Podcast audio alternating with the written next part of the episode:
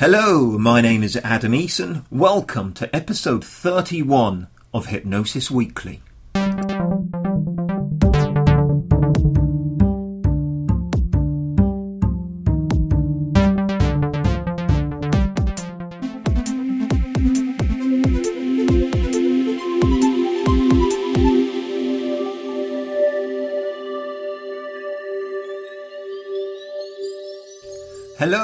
Hypnosis friends, and a warm welcome to Hypnosis Weekly. Once again, in my own highly biased opinion, I think I have a thumping, back of the net screamer of a show lined up for you today.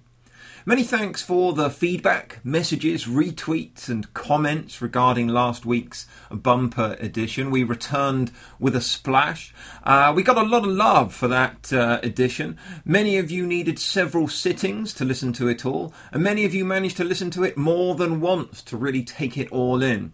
I cannot tell you how much I appreciate you all taking the time to get in touch with me. Many thanks. I'll see if I can organise a similarly formatted edition for our next anniversary. In a short while, I'll be sharing with you an interview with hypnotherapist and sports specialist Glenn Gowdy. Then I'll be looking at the hypnosis in the news stories, examining the media where hypnosis has featured. I'm going to offer up some personal, subjective commentary on the ways hypnosis is portrayed in the media, but also comment on some of the content of those media stories. We then return with our professional discussion with my guest Glenn Gowdy this week. We shall be exploring how Glenn incorporates hypnotherapy into his work with sports teams and individuals for enhanced performance. We'll round things off with this week's hypnosis factoid before I bid you farewell for another week. As I say at the beginning of every Hypnosis Weekly episode, this podcast is something that I want to encompass a feeling of embracing diversity, celebrating the field of hypnosis, and encouraging friendly, professional, enjoyable discussion and debate, as well as doing its best to inform and educate. I do not share the same stance as most of our guests and at times have major differences in approach and leaning but all are incredibly lovely people who I'd happily talk with until late in the pub, and all of whom, following their time here on Hypnosis Weekly, I have a great deal of respect for. If you have questions, queries, thoughts, or feedback, do get in touch via the Hypnosis Weekly website. All the references made in the discussions, along with related links, are posted at each episode on the website www.hypnosis-weekly.com. That's Hypnosis Weekly with a hyphen in the middle.com. You can add your thoughts, comments, and make any suggestions there too. Please do share this podcast on Facebook, Twitter, and anywhere else to help us reach more of the hypnosis community. It's greatly appreciated. So, first of all, today is this week's interview. I'm delighted to be welcoming Glenn Gowdy to Hypnosis Weekly.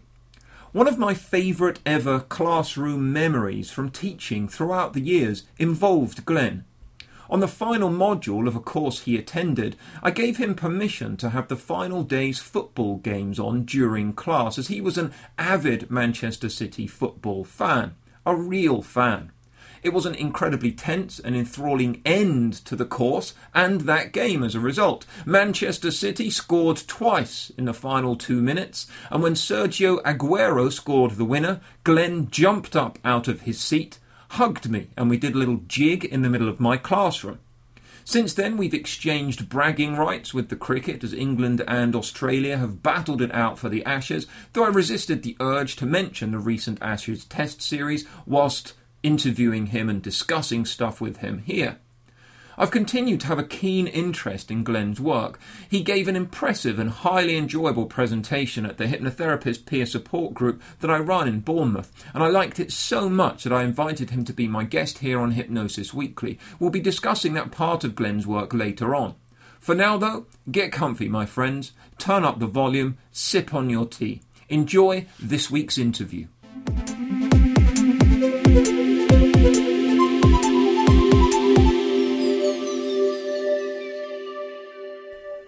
So, as I've just been discussing, I'm delighted uh, to be welcoming as my guest here on Hypnosis Weekly this week, uh, Glenn Gowdy. Welcome, Glenn. Thank you, Adam, for having me.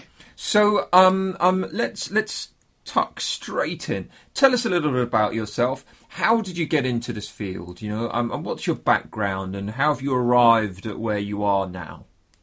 Okay, Adam. Uh, it was around probably 2004 um, when I had to deal with a stress-related illness that stopped me in my tracks. I was playing a game of cricket, hmm. um, and I played cricket for many, many years. And I got out into the middle, and my body just froze. I couldn't think straight. I couldn't move um, and was was quite unwell. Had to had to sort of stop playing playing the game and actually stop playing for the rest of that season. Mm. Um, and I went and actually had some tests done at the hospital for, for various things, and and they linked it to a, a stress related illness. Mm.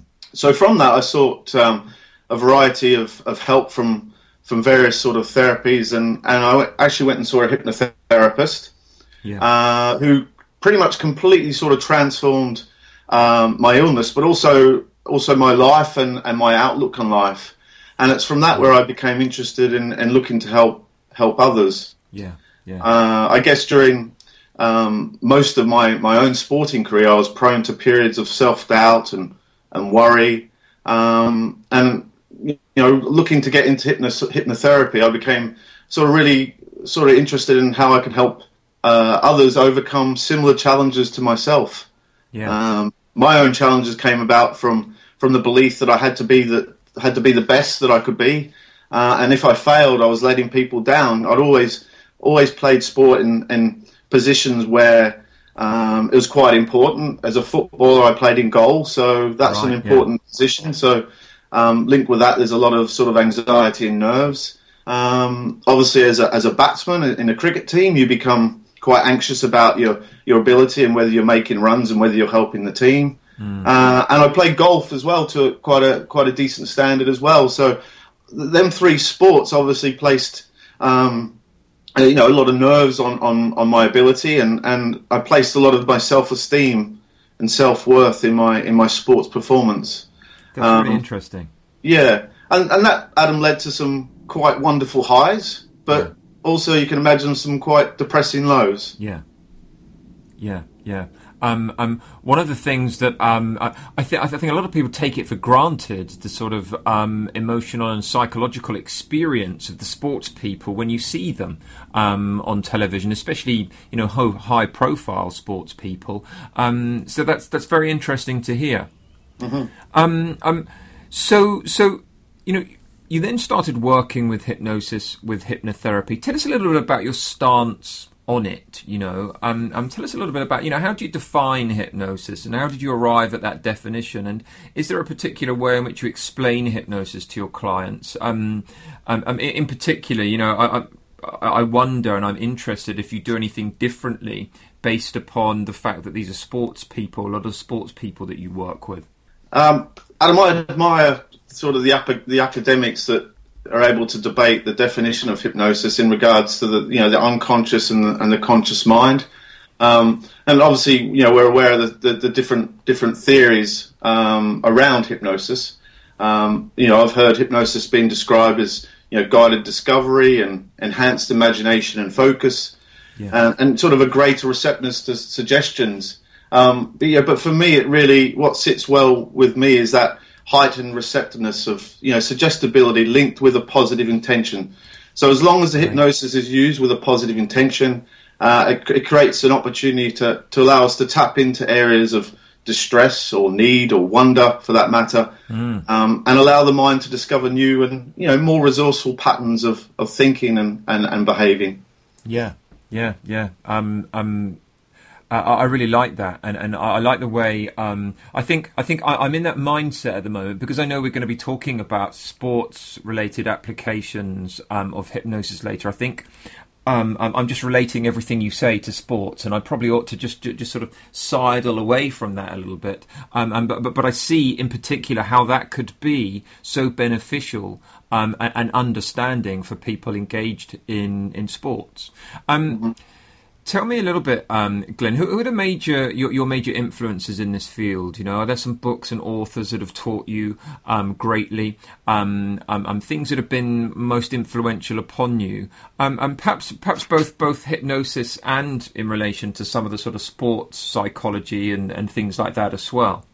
Mm-hmm. Yeah, uh, in regards to hypnosis, it's actually one of the one of the, the, people that got me into that was a chap called Paul McKenna. Um, yes. I was uh, I was quite I was quite ill actually in, in, about around 2010. I had a horrible ear infection which which laid me up quite a bit, and he's um, he had a program on, on Sky at the time, which was which was based around sort of helping people with phobias and health conditions, and I I really enjoyed. It. I really got into it, and um, from that, I, you know, was was just uh, you know in a sort of a casual basis studying NLP um, and and some of the other techniques that that he used uh, to help people.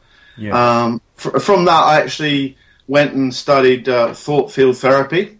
Right. Um, which was one of the one of the uh, the tapping the tapping techniques. Yeah. Um, and yeah, so I'd probably say from from a hypnosis stand, standpoint, Paul McKenna was was one of the one of the first people that I sort of got studying and, and got uh, interested in in hypnosis. Mm. Um, in terms of NLP, there was um, a chap by the name of Tony Robbins, who I'm sure you've, yeah. you've heard of.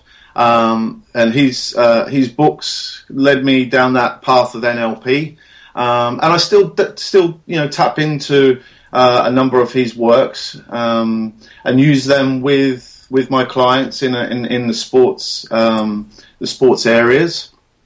Uh, in, in terms of in terms of linking hypnosis with sports coaching, sports performance, and, and sports psychology. Uh, I admire the work of, of Donald Liggett. Um, yes. He's got a book called Sports Hypnosis, which yeah. is a, a wonderful resource.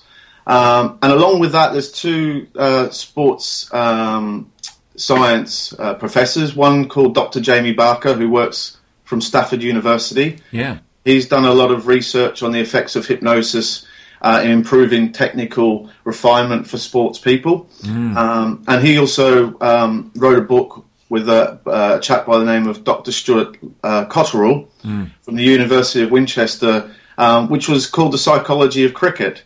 Um, which also I use as a, as a little bit of a template for a lot of the work I do with cricketers. Yeah, yeah. Um, um, as a as a runner and somebody with, with, with really keen interest in in all aspects of running, um, the applications of hypnosis with regards to um, advancing my my technique, my running style, and things like that, um, absolutely fascinate, but also thrill me. Um, I, I, love hearing about that stuff. tell me, Glenn, what have been some of the, the most impressive um application of of hypnosis that you've that you've directly witnessed? Well, I was very fortunate to to have my own personal experiences from from hypnosis and hypnotherapy, having yeah. been worked with a worked with a therapist. Yeah. Um, and and saw that not only in, in terms of my you know my sporting mindset, but also in in my own personal life. Um, I'm always amazed when I see how uh, hypnosis works with, with phobias and how quickly a client can move on to, to living without a fear or a hindrance or carrying that, that phobia with them on a daily basis. Mm. Um, you know, outside of you know the sports setting that I work in, I've in, I've also worked with, with clients on a variety of phobias, and it's you know I've had people who have avoided flying for 20 years who now travel you know consistently on business uh, six times a year and have yeah. have fantastic um, experiences. Yeah. Um, you know, within a sporting sporting context, um, I've seen you know golfers break their handicap on a consistent basis as a result of using hypnosis to, to help with anxiety and help with, with confidence. Yeah. And I've seen you know I've seen batsmen um, who have gone through periods of of perhaps not missing out on making runs actually enjoying really, um, you know, really strong spells of making runs as their focus and attention has improved using using hypnosis. Mm. Um, and, and equally with that, within your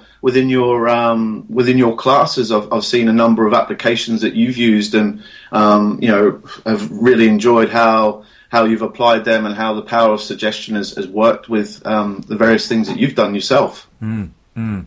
Um, um, that's uh, you know uh, all of this is, is real music to my ears. Um, um, just just if we were to sort of wind things back a little bit, you know, when you when you were sort of starting out and knowing what you know now, um, um, is there anything that you'd do differently? Is there any, any advice um, the person that you are today would give the, the younger you stepping out into this field? Um, um, and would you would you mind extending that advice to any hypnotherapists that are tuning in here today?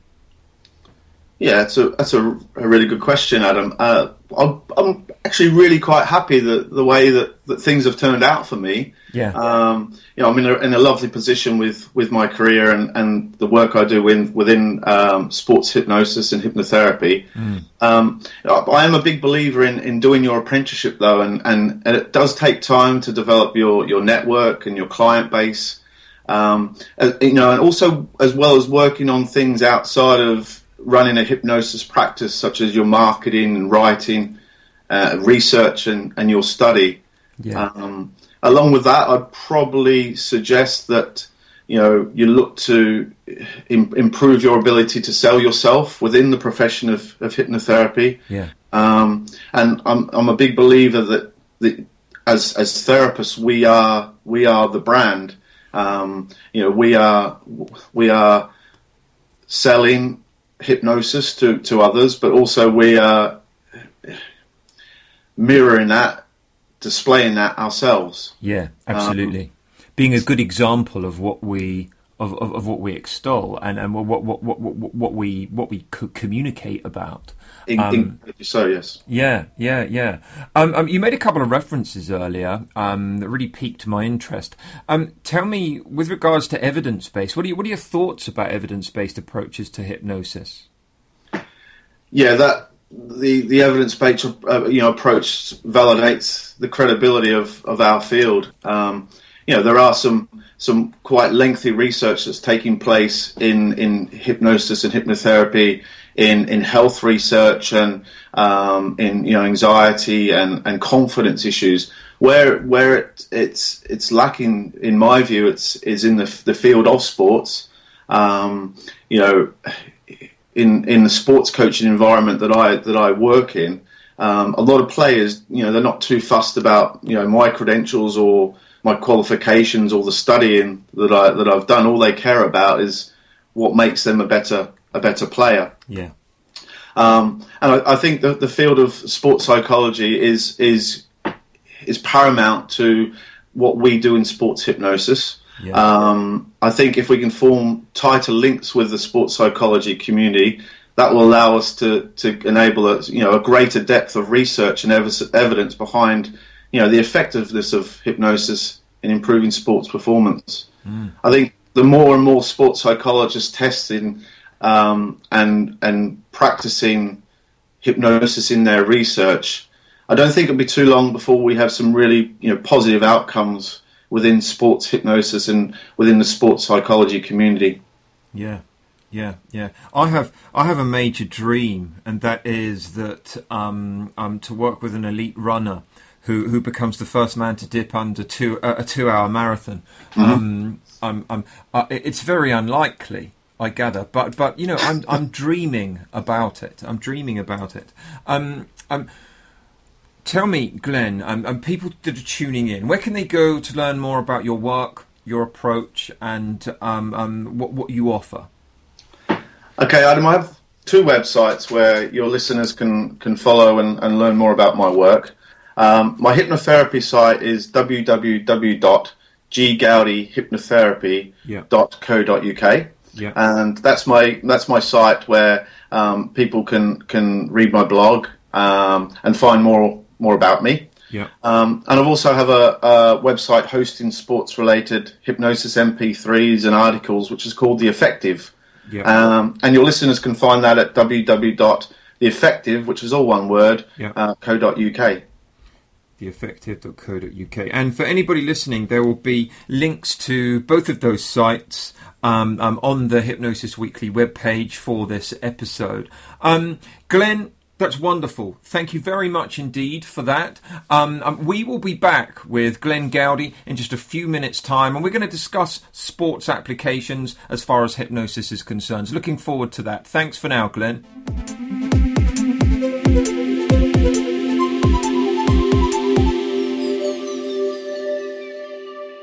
Great stuff. Really enjoyed that. We'll be back with Glenn for our professional discussion shortly. Now let's have a look at this week's hypnosis in the news. I have two recent stories, both featuring stars of the popular music world and pop culture world.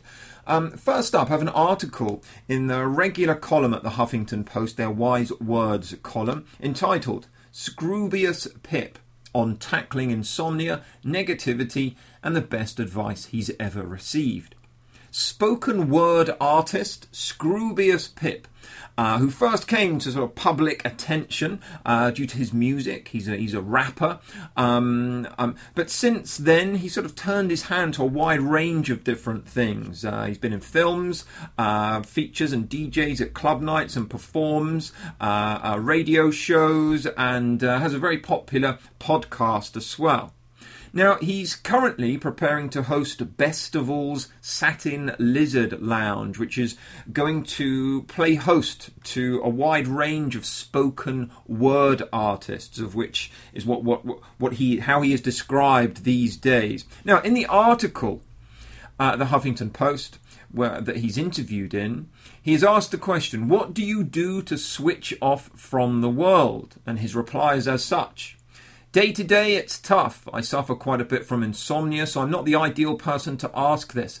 But I sometimes do self hypnosis of an evening, which is something I was taught to do when I had hypnosis to try and help with my stutter. It's breathing techniques and specific thought routines. Other than that, it's just TV and music like everyone else. So, yes, indeed, Scroobius Pip is a self hypnotist, and that pleases me. Our second news story, entitled, uh, over at the, the Daily Mirror, entitled Sam Smith tells how he cured his OCD with hypnosis at GQ Awards. So, he's had number ones all over the world. He's had awards presented to him all over the world. He's had adoring fans applaud him and love him wherever he goes. And now he's had hypnotherapy. Yes, indeed. This is the news that global star Sam Smith used to struggle so badly with OCD, he filmed himself going through daily rituals before leaving home. And I'll quote the article Speaking to GQ, the star behind the Spectre James Bond theme tune says, I had to film myself flicking off every plug and checking every tap. I had a fear if the house I was going to flood or burn, I would have proof I had nothing to do with it. And Sam has now conquered the condition thanks to hypnotherapy. There's not much detail given other than he cured it and conquered it thanks to hypnotherapy, and that's that. Um, but that's lovely news as far as I'm concerned, and it's a great promotion for our field. Um, so I thought I'd offer up an upbeat return for hypnosis in the news this time round, eh? Links to these stories are listed under this week's podcast entry on www.hypnosis-weekly.com. So, next up, we have this week's professional discussion then. I welcome back Glenn Gowdy and I ask him about his work with sportsmen, women, and teams, examining his approach and his experience. Here is this week's professional discussion with Glenn Gowdy. Enjoy.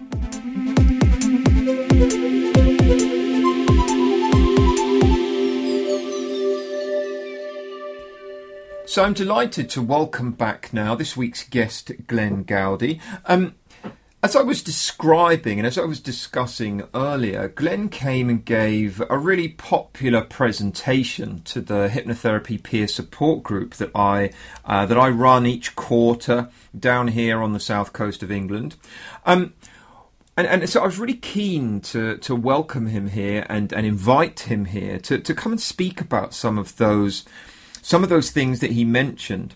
One of the key themes that he also did talk about and covered that, that, that I loved was this idea of focused attention and how to focus attention within uh, within sports applications of hypnosis, in particular because a lot of people associate focused attention in and of itself with hypnosis anywhere.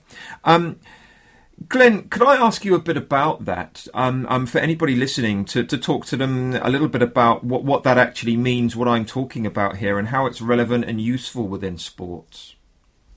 Yeah, so with um, with a lot of sports, particularly um, ball sports, yeah, you've got you've got that element of the ball being the central theme to the to the game. So in a in a in terms of a sport such as such as football, it's a it's a constant moving sport. The ball's pretty much in play most of the time. Mm. Um, so for, for certain players, there's there's not a huge amount of time where you can actually start to to lose attention or focus within the game because it's so consistent and the the, the motion is is so um, consistent. Yeah. With certain sports, though, I'd like to call them still still ball sports. There is periods where your focus and attention can can waver slightly. If you imagine a golfer who's popped the ball on the tee, the, the, the ball's not going anywhere until the golfer performs the act of the swing.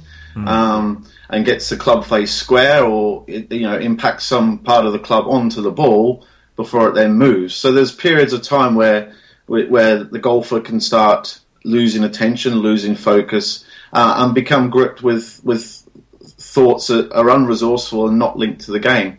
Uh, you yeah. know, and, and equally, uh, a, a, ball sport such as cricket, although the ball is moving towards you, there are extended periods of time where a batsman, for example, can can switch off, um, which is fine, but it's been having that ability to to switch back on um, and be focused and, and attentive to the ball coming at you. Yeah, yeah, yeah, yeah. Especially when you see how fast some of those guys throw it. Especially if you've got Joel Garner racing down, uh, racing down the pitch at at you, um, uh, ready to bowl the ball in your direction. I'm guessing you want to be paying attention at that point. So you, you, certainly do. I, I, think even even um, from from my Australian viewpoint and my uh, my Australian cricket cap on, someone like Mitchell Johnson running at you, bowling at yeah. 90 miles an hour, um, yeah. can can certainly impact um, not only your mindset but how you how you look um, as a result of, of getting hit perhaps by the ball. Yeah. Um, so where where this this enhanced focus and, and attention um, is linked with with with hypnosis. Um, you know, if I'm working with a client, and I have worked with with several clients who are cricket batsmen. Yeah. There is the you know there is the need to, to switch off in between balls because you can you know a, a very good batsman can bat for up to a, a couple of hours. So to be consistently concentrating on, on the ball can actually be quite draining and detrimental to, to performance. Mm. So within hypnosis, we, we set up um, you know, an on and off switch. So that could be some form of trigger that perhaps you know, ripping the Velcro off off the glove and, and resetting that could be the, the trigger for the, the batsman to then, you know, switch on um, back onto the focus and the attention of the ball coming towards them. Yeah. Um, you know, obviously in between balls, there's situations where they can use imagery to to you know think of the next the next ball and how they're going to, to work on that. Um, also installing sort of you know the positive cognitions linked with linked with the sport because yeah. you know certain sports you you you know you will be successful, but there are a number of sports where you have uh, you know more failures than you have success. So yeah. it's that ability to you know to um, to deal with that, to be resilient, mm. um, and to learn from it, and you know and, and, and use it in a in a positive fashion. Yeah, yeah, yeah. And and I mean, talking about positive fashion, one of the other things I remember you you, you, you discussing and covering um, um, in some depth in, in the lecture, the presentation that you gave, um, was that about positive self talk and, and communication with oneself within the sporting environment. Um, um, would you mind um, just explaining some of the approach with regards to that? Yeah, within within the hypnosis context, Alan, we would uh, we look to install um, some form of uh, receptiveness to, to knowing when when perhaps negative self talk or negative cognitions perhaps will will step in or play a part. Mm. You can imagine a golfer perhaps playing playing a bad shot, mm. um, and I'm not sure um, how many of your listeners play play golf, but it can be an incredibly frustrating sport, particularly after you know you hit one good shot and you think you've you've you've nailed it, you've got the game sussed. Yeah. And then the next the next shot is completely different.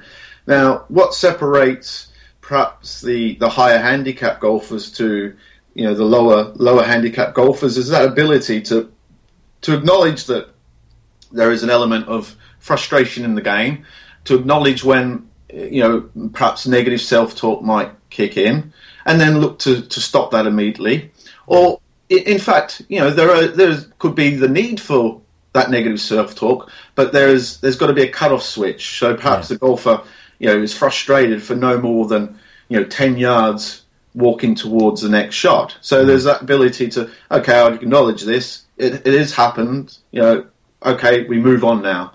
I, I, I don't think sports people can you know live in a sort of a fairyland where we everything's happiness and sunlight and rainbows. I think there is, you know, there is an element of, you know, firmness about yourself, but knowing that there is, a, you know, there is a time to, to turn that off. Yeah. And then and bring in the self talk, the, the, the self, you know, the positive self talk.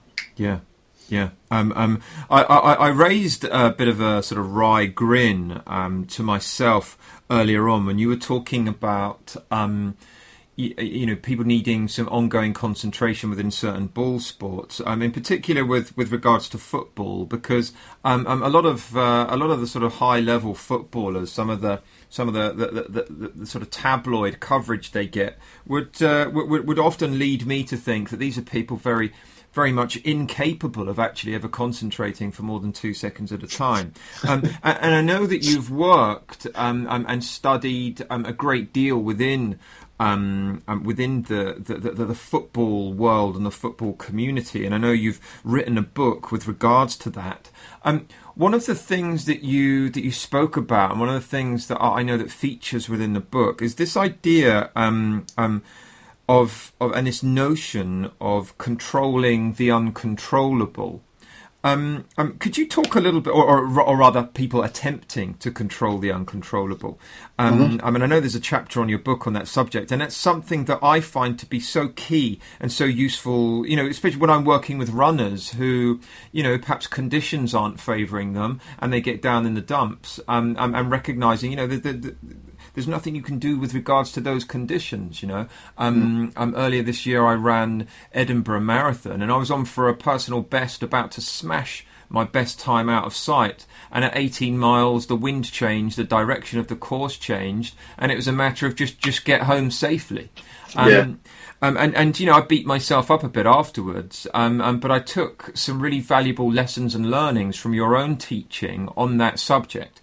Um, mm-hmm. Um, would you mind just expanding upon that a bit? Yeah, what what led to, to the research behind the book is that I that I've worked for, for quite a period of time within the semi-professional game of, of football here in here in, in, in the UK. Yeah. Um, and I've brought my own experiences as a, as a as a player along, but as as a coach and as a you know I've worked as a manager and also an assistant manager of teams. I I'm interested in in what what players use as as either an excuse or some form of um, you know frustration within their within their own games and you know, within within one to one talks with certain players, I you know I, I, emphasize the need for them to control what they can control. Mm. Um, you know, and I'll go through some of the things that I feel that you know sports people, but in this case footballers, can control, which will help promote them, um, you know, to be in the most uh, positive state that, that, that they can be for for games. Mm. So they they can control things such as you know their diet, what they what they eat, what they drink um, the, you know their their preparation before games, um, how much sleep they get, um, their sleep hygiene, t- things like that are important. Mm-hmm. Um, you know their their fluid intakes. They can control their their training efforts, how much they put in, how much they um, maybe mess about in training. Um, you know they can also control their physical condition, whether that be in the cardiovascular sense or in a in, you know in a conditioning type of sense and they can also control uh, their excitement levels. Um, what you know, what what I find, and you know, my colleagues within football will find that you go into some dressing rooms, and there's there's a lot of excitement, um, which could be masking anxiety, um, yeah. and there are times where the dressing room could be quite quiet, and and neither are a negative thing. It's just being able to know, you know, whether players are too excited or perhaps they're slightly undermotivated, but the, the player themselves can control that. That's something that they control from from within.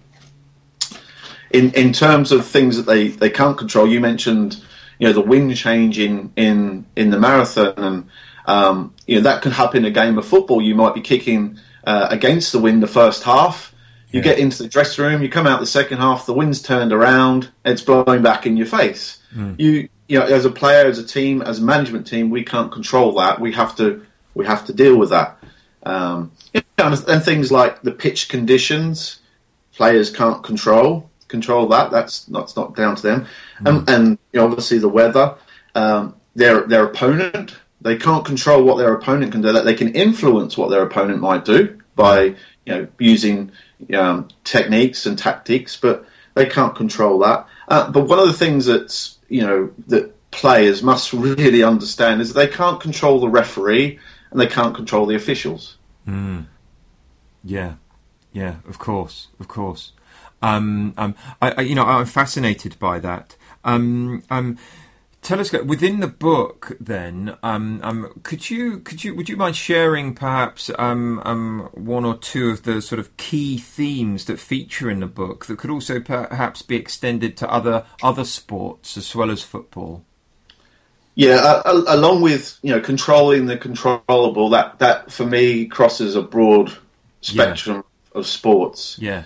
Um, you know, we could we could break down a whole host of sports across the board, Adam, and there are a variety of things that people can control. And you probably see that you know there's a central theme behind much much of it. Um, you know, so learning how to control the controllable for me is is important, yeah. and it, it, plays a massive part in in sporting performance. I'm a, I'm a big believer, obviously, in in using positive self talk um, and and being able to acknowledge when you know negative thoughts do kick in. Yeah. Um, yeah, I'm I'm a, a massive believer that um, you know visualization and um, imagining future performances is so important for, for all sports. Yeah. Um, and I I'm I'm very fond of performers and sports people not just imagining th- the perfect game, but imagining situations where maybe they're feeling a little bit lackluster or you know things aren't going well for them. Um, you know, they may have played a few bad shots or a few bad passes, and and visualizing themselves overcoming that. Yeah. So you know, we can visualize perfect performances, but I don't think there's such a thing as a perfect performance. There's always going to be something that you can improve on Yeah. but if you're aware that there will be barriers and you know challenges within within your sport and and visualizing that and imagining overcoming that and achieving success from that i think you can program yourself to that when these things do occur um, it's not unexpected you know a, a footballer is going to get a bad bad bobble they're going to Yeah. get a bad bounce you know a golfer's going to pick the wrong club um, you know, a cricketer's going to play and, and nick it into the slips. It's it's going to happen, Yeah. and you just need to you know look at ways that you can overcome that and and take that beyond that and move that further into into your games. Yeah. Um, yeah. And also, also, um, um, you know, I really, really encourage a lot of my clients and also the, the players that I work with to, to model, you know, successful, successful people, athletes, players. Um, you know, we're, we're really blessed in this day and age that you can you can turn on your um, you know your satellite television and pretty much every sport is is on television. Yeah. So you know you can you can record a game of football and just watch a particular player who plays in your position and you know see what they do, model what they what they do, how they perform. Um, you know, and cricketers, golfers, tennis players, the list is endless. So I think you know it's important that we use these other resource, resources to to our best effect. Yeah, yeah. Um, um, I love. I mean, th- th- there's so much you've packed into there that is uh, that is that is useful. I, I love this idea of not just going for ultimate dream outcomes, but sometimes also, you know, being realistic. I know that within the field of rational emotive behavior therapy, for example, one of the, the, the techniques Albert Ellis used to do was was to have his clients imagine the absolute dream outcome um, with regards to something that could possibly happen in their life, and then with this in relation to the same thing, to have them imagine the absolute worst nightmare, the worst case scenario, and then to establish and realise that you know, the, the, the most realistic thing that's likely to happen is somewhere in the middle, um, um, and, and, and have them be rational about it, and so on. Um, mm. um, I really rather like that notion. Mm. Um, um, I um, I want to thank you, Glenn, for coming on and discussing that. Um, we'll put a link to the book as well because you know I think it's an excellent book for anybody interested in any of these topics um, um, to discuss that and um, and have a read and have a look at that um, should they wish. Um, thank you ever so much for your time and for uh, uh, for, for, for, sharing so much with us today. Glenn Gowdy, everybody. Thank you, Adam.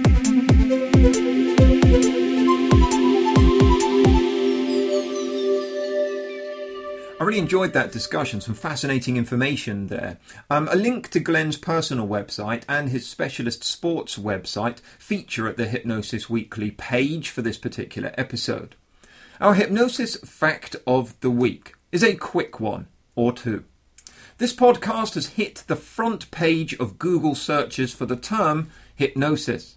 This is the golden egg of the hypnosis world as far as search engines are concerned and would not be possible without our listeners and guests, so thank you. We are also currently the most popular hypnosis podcast on iTunes. Granted, this is not challenging mainstream podcasts for listeners, but we're delighted with both of these facts, as temporary as they're likely to be. We'll revel in them for now, anyway. If you yearn for the actual hypnosis related factoids and you pine for the fact that I offer up each week here, do go follow me at Twitter or Facebook as I offer up an evidence based hypnotherapy meme each week, which has a fact for you to consume and enjoy. I'll be back with another of our usual facts as of next week. At Twitter, I'm just Adam Eason, all one word, and Facebook, I'm Hypnotist Adam. I do have many more exciting guests that are welcome to Hypnosis Weekly in coming weeks. We'll be discussing, debating, celebrating, and above all, remaining friends. And to repeat, all the references made in the discussions, along with related links, are posted at each episode on the Hypnosis Weekly website, www.hypnosis-weekly.com. I'll be back next week and I'll be interviewing Tim Cummins. Yes, the original Mr. Motivator, creator of the verbal surgery. And I'll be discussing positivity and motivation with him.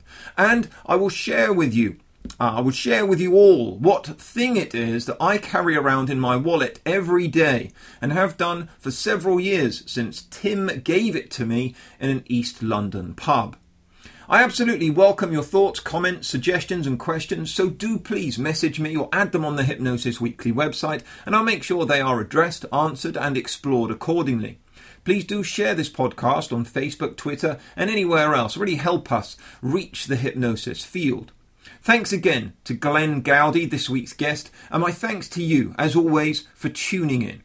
My name is Adam Eason. This has been Hypnosis Weekly. Until next time, goodbye for now. Mm-hmm.